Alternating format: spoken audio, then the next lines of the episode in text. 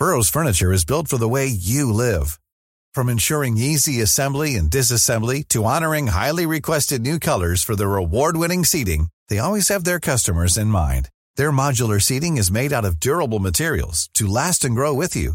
And with Burrow, you always get fast, free shipping. Get up to 60% off during Burrow's Memorial Day sale at burrow.com slash ACAST. That's burrow.com slash ACAST. burrow.com slash ACAST. It's that time of the year. Your vacation is coming up. You can already hear the beach waves, feel the warm breeze, relax, and think about work.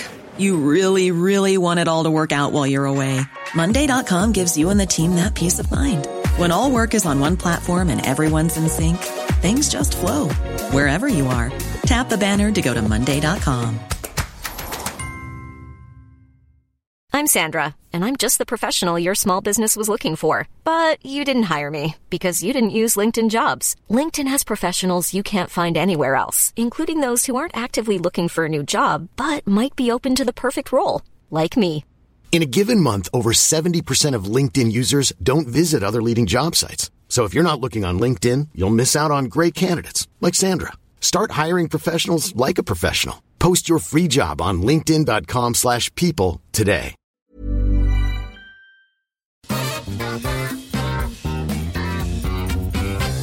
Hjertelig velkommen til en ny utgave av Omadressert, Adresseavisas podkast som oppsummerer nyhetsuka som har gått. Eh, Mitt navn er Harry Tiller, og vi har vårt faste panel med oss. Politisk redaktør i Adresseavisa, Tone Sofie Aglen. God dag. Ja, god dag. På enden av bordet, kommentator Terje Eidsvåg. God ettermiddag. Og spesialgjest i dag er da ingen ringere enn Trond Giske, nestleder i Arbeiderpartiet og stortingsrepresentant for Sør-Trøndelag. God dag. God dag. Vi skal snakke litt om den siste meningsmålinga som uh, Adresseavisa og NRK offentliggjorde denne uka. Eh, hovedtrekkene for Sør-Trøndelag for å snakke med det, er jo, eller hovedtrekket for hele målinga for, for Sør- og Nord-Trøndelag er jo at eh, regjeringspartiene går noe tilbake. Arbeiderpartiet eh, i Nord-Trøndelag holder stand på et høyt nivå og går mye frem i Sør-Trøndelag. Senterpartiet ser ut til å ha vind i seilene i Nord-Trøndelag og går mye frem.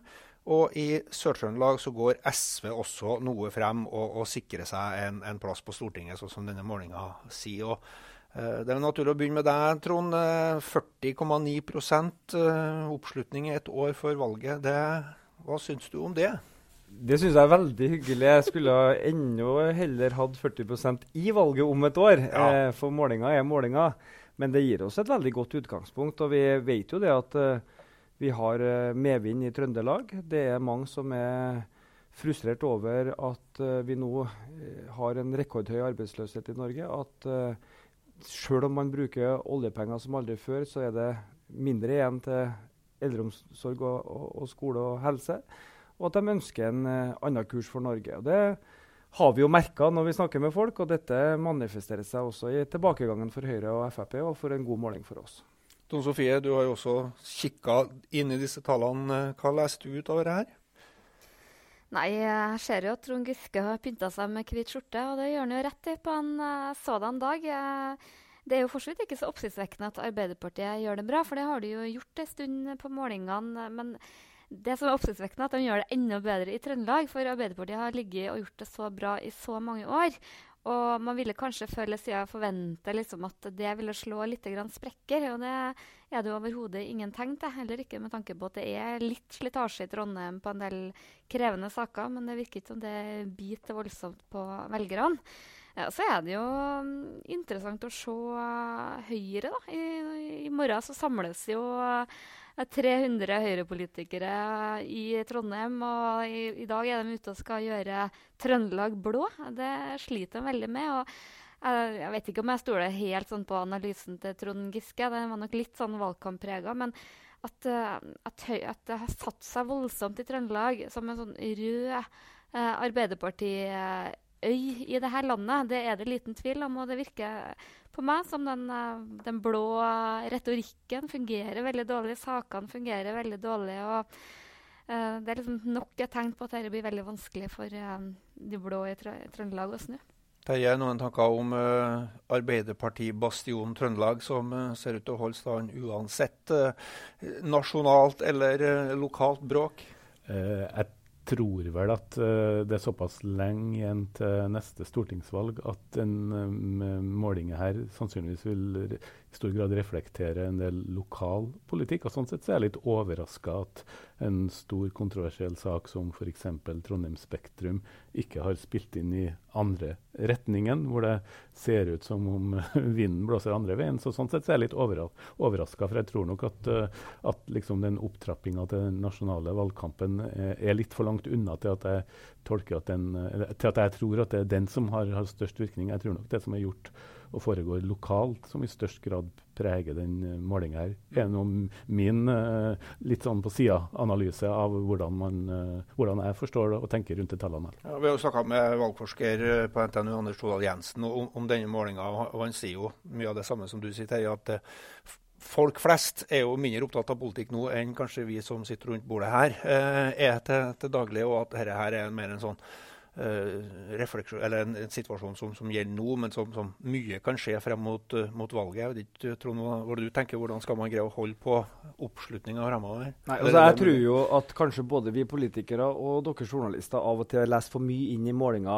uh, ut fra enkeltsaker. fordi at Enkeltsakene de kommer og går. og Noen ganger berører de folk veldig, men som oftest gjør de det ikke. Det er mer, tror jeg, de store trendene, verdiene eh, et samfunn skal bygge på. Jeg tror vi nyter godt av at det er mange som eh, er enige med oss med fellesskapstanken, at vi skal ha en eh, sterk offentlig velferdssektor osv.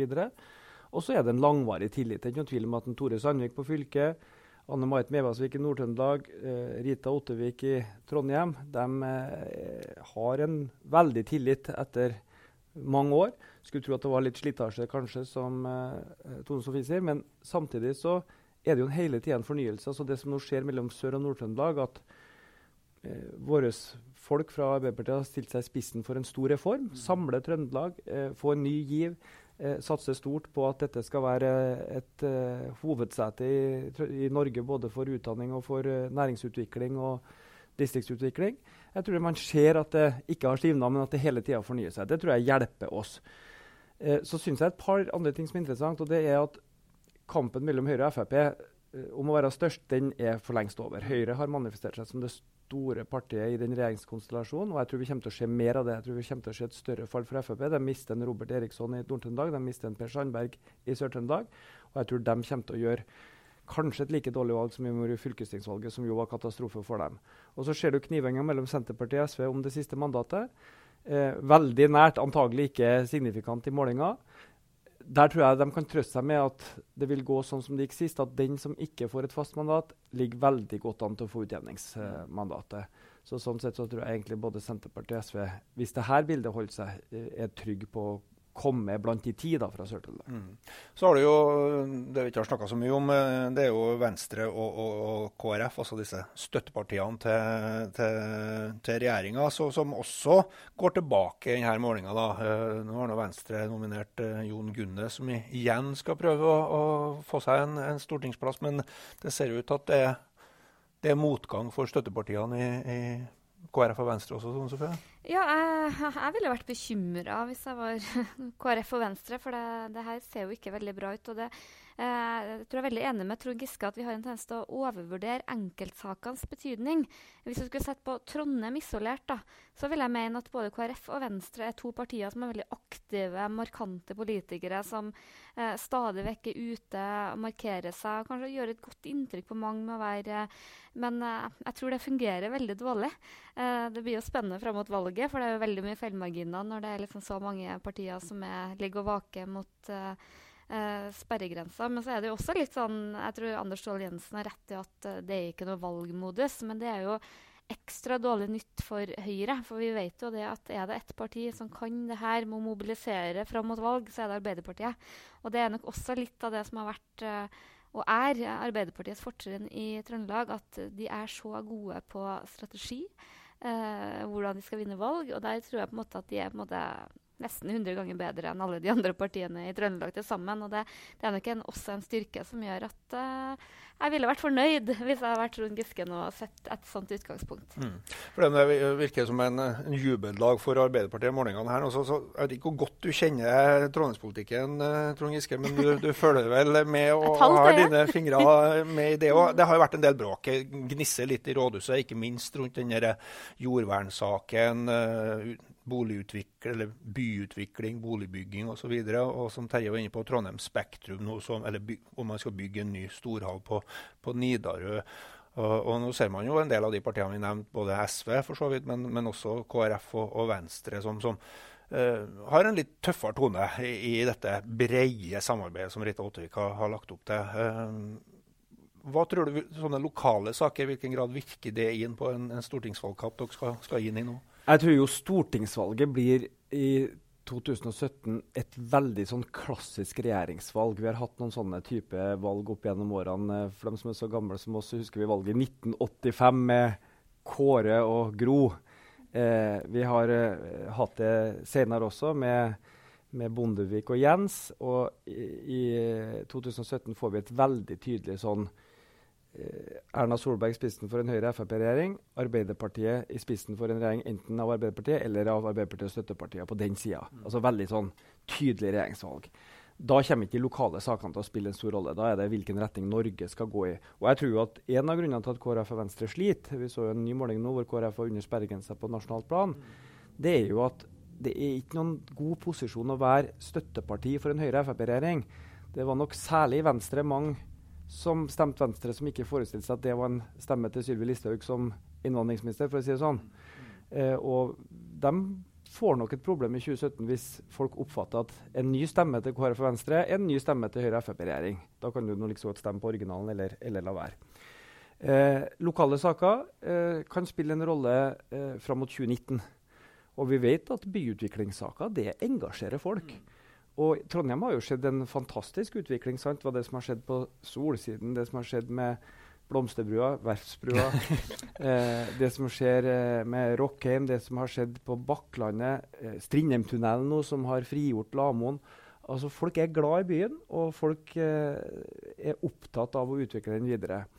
Eh, så jeg skjønner at det er engasjement eh, rundt hva som skal skje på Nidarø. jeg kjenner ikke alternativene og prosessen fram til i dag. Jeg stoler på at de som har gjort vedtakene i bystyret, har vurdert alt. Vi har et håndball-EM som vi skal være et godt vertskap eh, for. Og jeg antar også at utseendet på hallen og disse tingene ennå ikke er bestemt.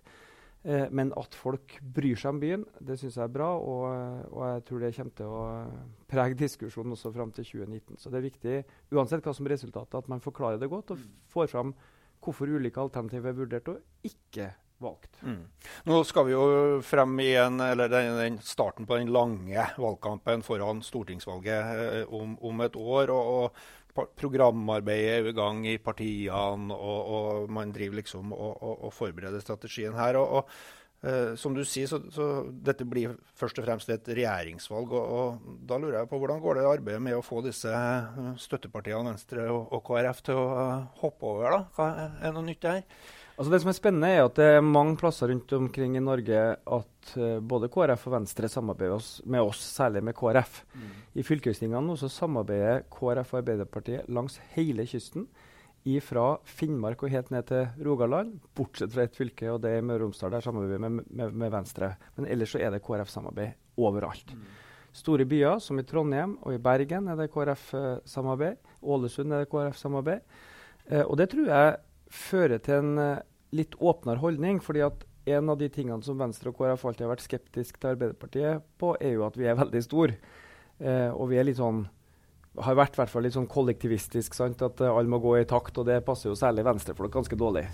Var en podkast her når Venstres Erling Moe kalte dere for et uh, leninistisk parti. Ja da, og han Odd Einar Dørum forteller hver gang du putter den på 50 øre, så forteller han om sine opplevelser i bystyret i Trondheim på 60-70-tallet. Ja.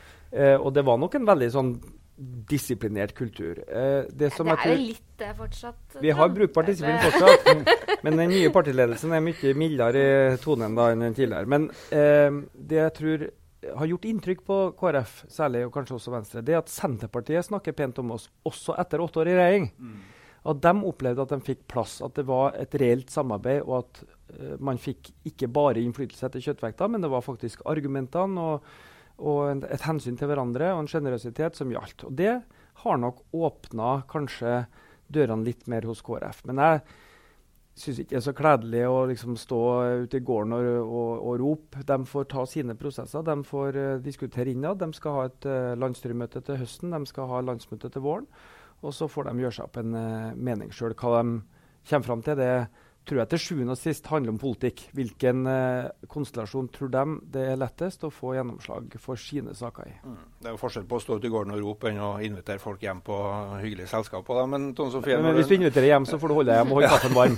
Og det er det vi, det vi gjør. Det det, kaffen, er, kaffen er klar. Ja. Eh, Tone Sofie, når du hører Trond her nå, hva, hva tenker du om, om, nye regjeringskonstellasjoner og, og nye allianser i, rikspolitikken? Vi har, vi har jo snakka om det mye her, den brede alliansen som, som Rita Ottevik har, har skapt i, i, Trondheim.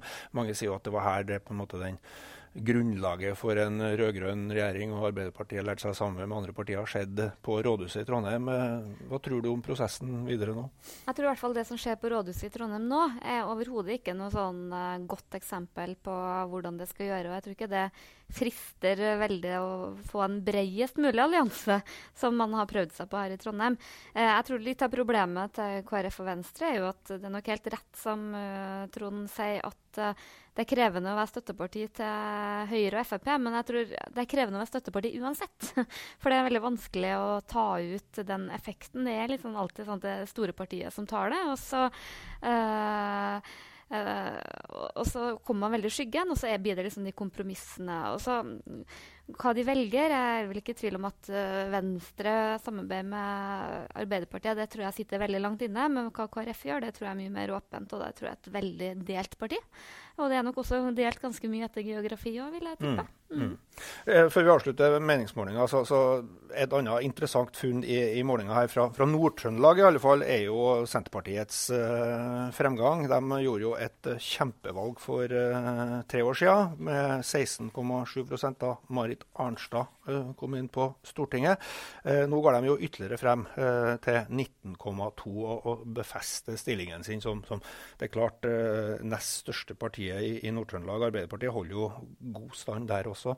Eh, noen tanker om, om det, Trond? Hva, hva, hva har Senterpartiet i Nord-Trøndelag klart som de ikke klarer andreplasser? Det er to ting som eh, kjennetegner Senterpartiet akkurat nå i Nord-Trøndelag. Det ene er jo at de tar del i Senterpartiets vekst nasjonalt. Senterpartiet ligger jo høyt på nasjonale målinger. Og Det tror jeg skyldes den opplevelsen veldig mange har av at regjeringa driver en Eh, veldig sentralisering. Og da er det ikke bare snakk om kommunesammenslåing, da er det snakk om sånn, politidistrikt og innenfor uh, universitets- og høyskolesektoren, eller uh, hva det nå er, så er det om å gjøre å legge ting til sentrale strøk. Det tror jeg Senterpartiet som det mest tydelige distriktspartiet får gevinst av. Men Er det samtidig en protest mot uh, Trøndelag-sammenslåinga? Ryan Reynolds here from Mint Mobile. With the price of just about everything going up during inflation, we thought we'd bring our prices down. So to help us, we brought in a reverse auctioneer, which is apparently a thing. Mint Mobile unlimited premium wireless. Have to get 30, 30, bit to get 30, bit to get 20, 20, 20, bit to get 20, 20, bit to get 15, 15, 15, 15 just 15 bucks a month. So, Give it a try at mintmobile.com/switch. slash $45 up front for 3 months plus taxes and fees. Promo for new customers for limited time. Unlimited more than 40 gigabytes per month slows. Full terms at mintmobile.com.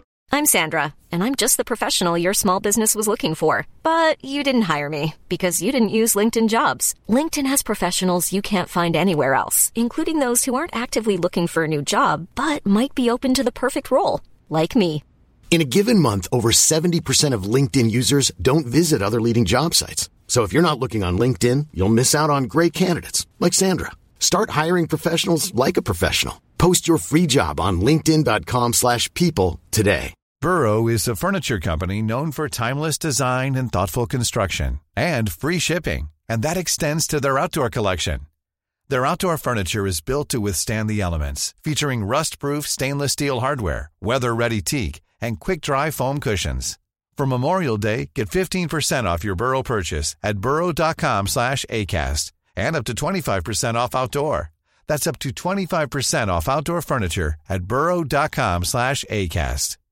Hey, Dave. Yeah, Randy. Since we founded Bombus, we've always said our socks, underwear, and t shirts are super soft. Any new ideas? Maybe sublimely soft. Or disgustingly cozy. Wait, what? I got it. Bombus. Absurdly comfortable essentials for yourself and for those facing homelessness. Because one purchased equals one donated. Wow, did we just write an ad? Yes. Bombas. Big comfort for everyone. Go to bombas.com slash ACAST and use code ACAST for 20% off your first purchase. Det kan det jo være i Nord-Trøndelag, men nå endte jo Senterpartiet med å, å, være med på dette her eh, til slutt. Men det kan heller hende at at Senterpartiet nå har kommet i posisjon igjen.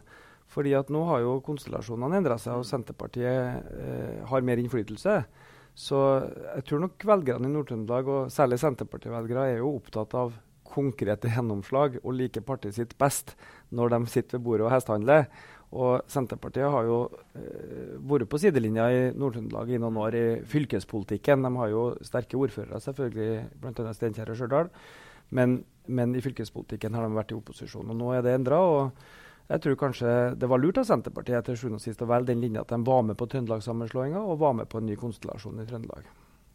Ja, det var i hvert fall veldig strategisk lurt av Senterpartiet. for å, Det, det kler dem veldig dårlig å, å sitte utafor. Og, og, du har veldig rett i det at uh, det å ha makt, det, det, er ingen partier som trives så godt med det. Og så uh, håndterer sånn intern uenighet og sånn utrolig godt så lenge de får være med å bestemme. Men så tror jeg nok også det at uh, også i Nord-Trøndelag så handler det nok veldig om de store verdivalgene. og de er veldig like som Sør-Trøndelag, men du har den distriktsdimensjonen og landbruksdimensjonen er så mye sterkere. Og der er det på en måte eh, alt som peker mot den blå regjeringa Frp. Så det, det, lider nok, eller det, det tjener nok Senterpartiet mye på. Samtidig så er de også litt den Stutum-rollen som de tar på seg. Det er jo få partier jeg vet om så mange politikere som er for kommunesammenslåing og kommunereform. Men du ser liksom ikke en senterpartist som fremfører et rasjonelt, uh, balansert uh, De tar veldig den der uh, opposisjonsrollen og drar den veldig ekstremt. Og det gjør det veldig lett å si at dem er vi enige med for alle dem som er skeptiske til sentraliseringa og alt det der. Ofte når vi snakker om Senterpartiet, så blir Terje Eidsvåg litt engasjert nede på enden her. ja, det er partiet som jeg analyserer mest, både på fritida og, og jobb. Nei, men for meg så virker det som om de har en sånn gunstig hva skal jeg si, mot motkulturposisjon da, i at uh, de uh, gir uh, Målbær en stemme for alle de i Norge som egentlig vil ha det sånn som det er. Uh, og også kan uh,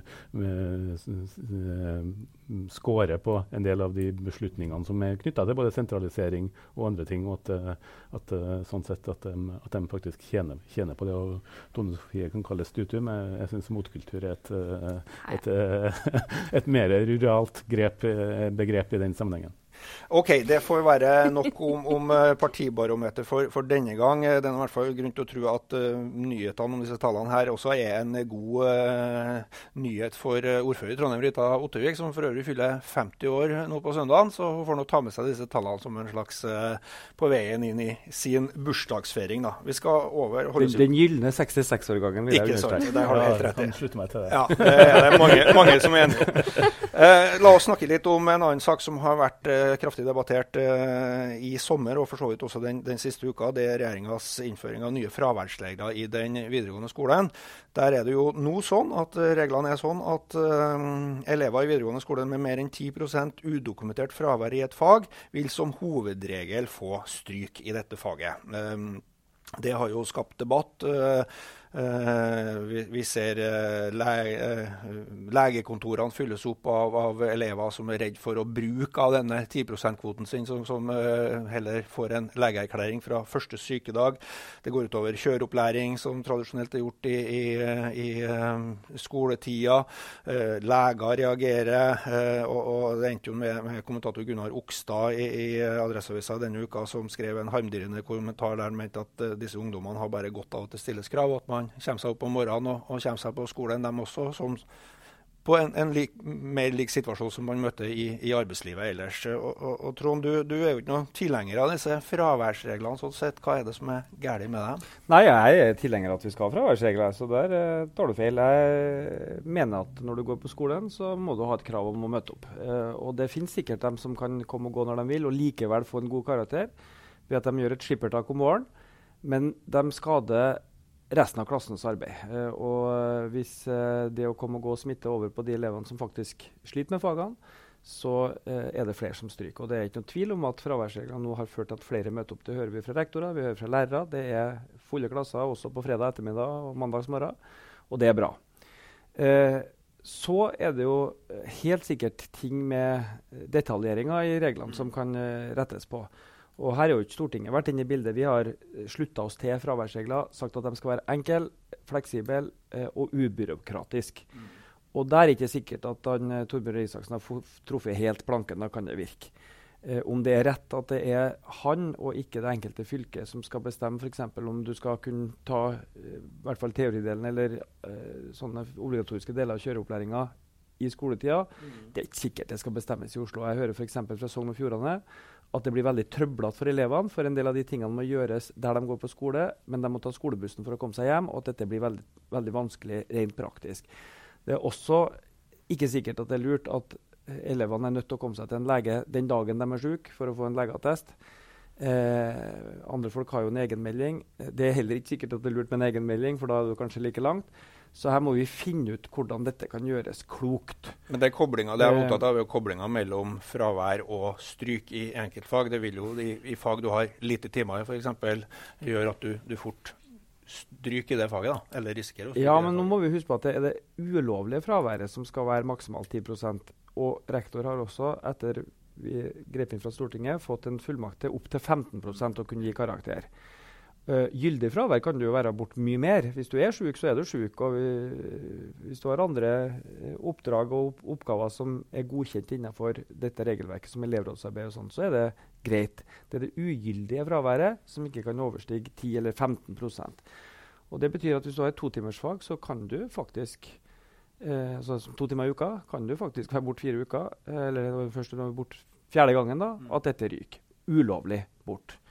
Så eh, det må være til å leve med. Altså, det er ingen arbeidsplass disse ungdommene skal ut i når de er ferdig på skolen, som uh, sier at det er greit å komme og gå når du vil. og Det er greit å begynne å trene på det på skolen, og det bidrar til at elevene gjennomfører.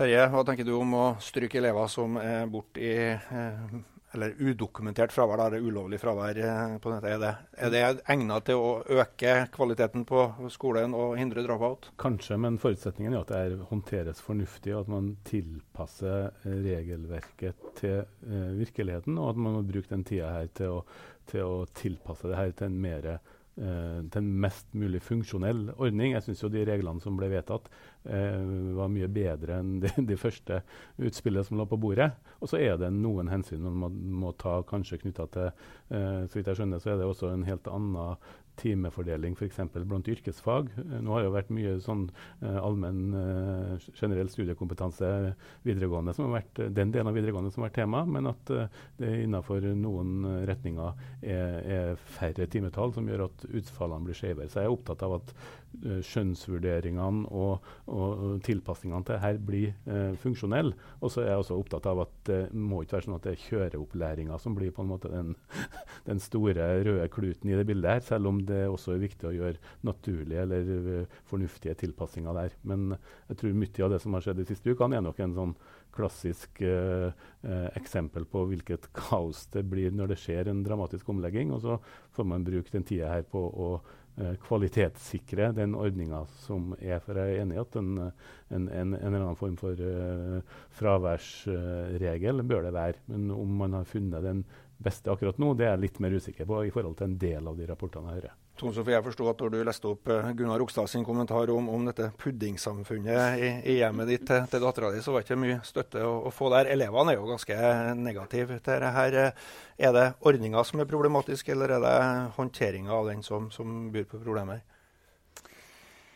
Nei, jeg, har vel egentlig tvilt meg fram til at jeg tror at dette er noenlunde fornuftig. Selv Sjøl om min tenåring var rasende og kunne gi meg all verdens argumenter på at det gikk ikke utover noen andre, og, og at man måtte bestemme sjøl hvordan man lærte og sånne ting. Men jeg tror nok det å gi de holdningene at vær til stede, kom deg opp om morgenen, er, er, ganske viktig. da. Jeg tror dessverre at det er litt mindre viktig i dag for våre ungdommer enn det har vært tidligere. Um, men så er jeg litt sånn opptatt av den fleksibiliteten. Og Terje og jeg vi hadde en krangel i går om denne kjøreopplæringa. Ja, spennende. For, uh, ja, ja, for Terje som er oppvokst på Bakklandet, da. Så skjønner jo Jeg ikke hva man skal. Nei, ja, du bor jo på Bakklandet nå. jeg bor på Elgeseter nå. Jeg, har flyttet til bygda nå. Vokste opp på et jorde utenfor Trondheim. Så, Han syntes det var dumme han hørte at uh, ungdommer skulle ha fri fra skolen for kjøreopplæring. Og for meg som er oppvokst i ytre Hutiheiten, og hvor det liksom virkelig ikke eksisterte kollektivtrafikk Siste ferge gikk halv fem når jeg gikk på videregående.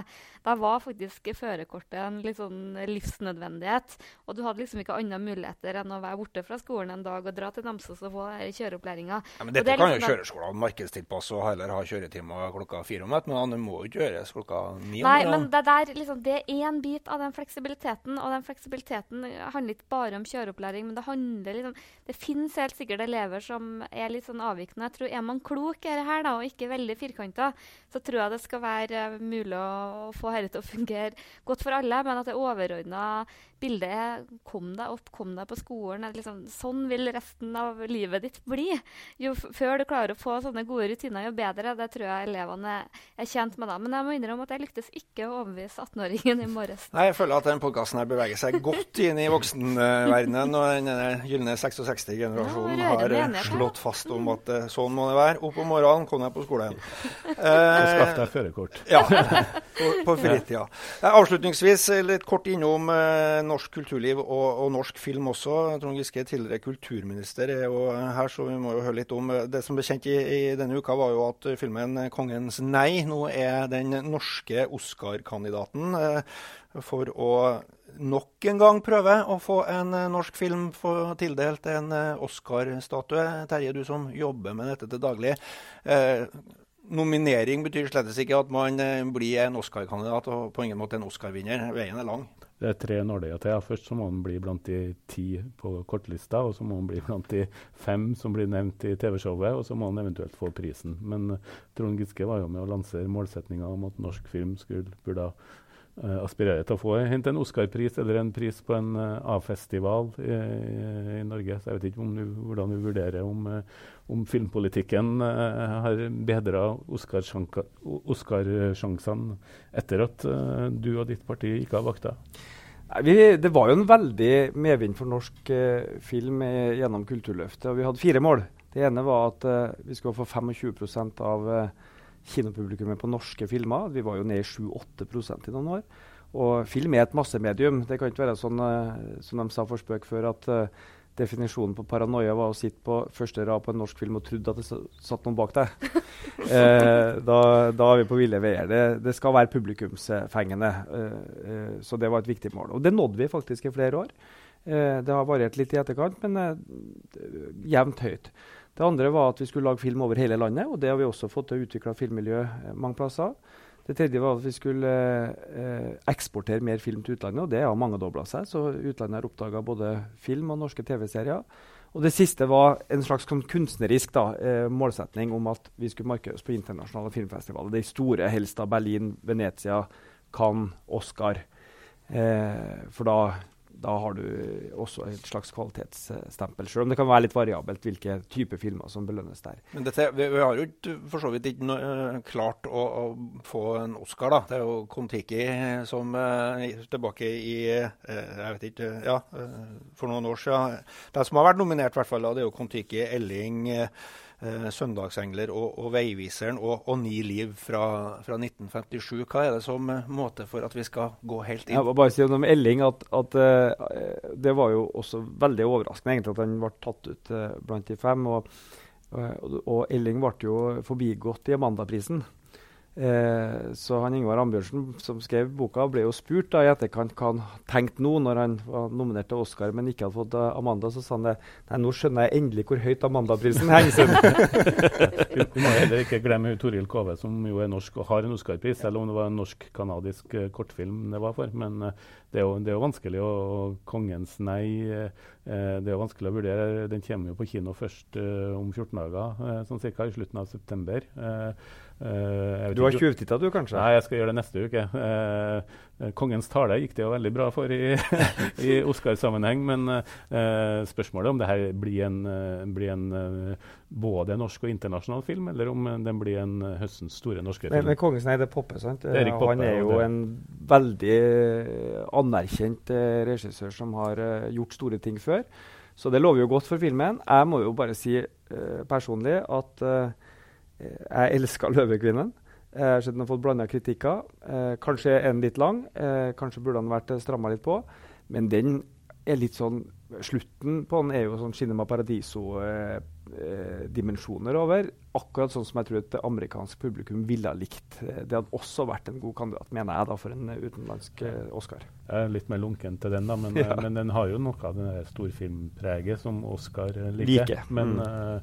Men, uh, Men vi venter spent på 'Kongens nei'. Det kan godt hende at den rette filmen uh, De som har sett den, har helt sikkert tenkt på hva som fenger det amerikanske uh, publikummet, og, og, dem som stemmer i en Oscar. Klart, De to utfordrerne var jo 'Welcome to Norway', som jo, vi har jo hatt hadde Rune Langlo her som podkastgjest. Og det er jo en morsom film. Og 'Pyromanen', som jeg syns er den beste norske filmen i år. Men jeg tror ingen av de toene ville kanskje har klart seg helt veien til neste ledd. Så, så med håp om at uh, Poppe har laga en, en, bedre film enn uh, en det beste han har gjort før, så kanskje. Men uh, jeg er heller ikke helt enig med Giske i vurderinga av hans uh, favoritt. Men, men, han, lager, noe av det storslåtte som, som gjør at hvis, når han får det til, så kan det godt hende at det er et selskap som passer. Føler jeg vi har putta kroner på filmen i dag. Oh, ja.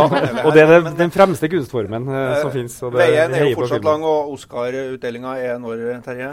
Ja, den pleier å være sånn i månedsskiftet februar-mars. Uh, jeg husker ikke datoen i år, men, men Eh, det pleier å være da, og så er det liksom fra perioden uh, jul og utover at de internasjonale filmene kommer på norsk kino som, uh, som aspirerer til de, mest, de prisene som alle andre nordmenn er mest opptatt av. Det får være nok for denne podkasten denne gangen. Takk til Trond Giske. Takk også til det faste panelet, Terje Eidsvåg og Tone Sofie Agre. Vi er tilbake neste uke. Takk for oss.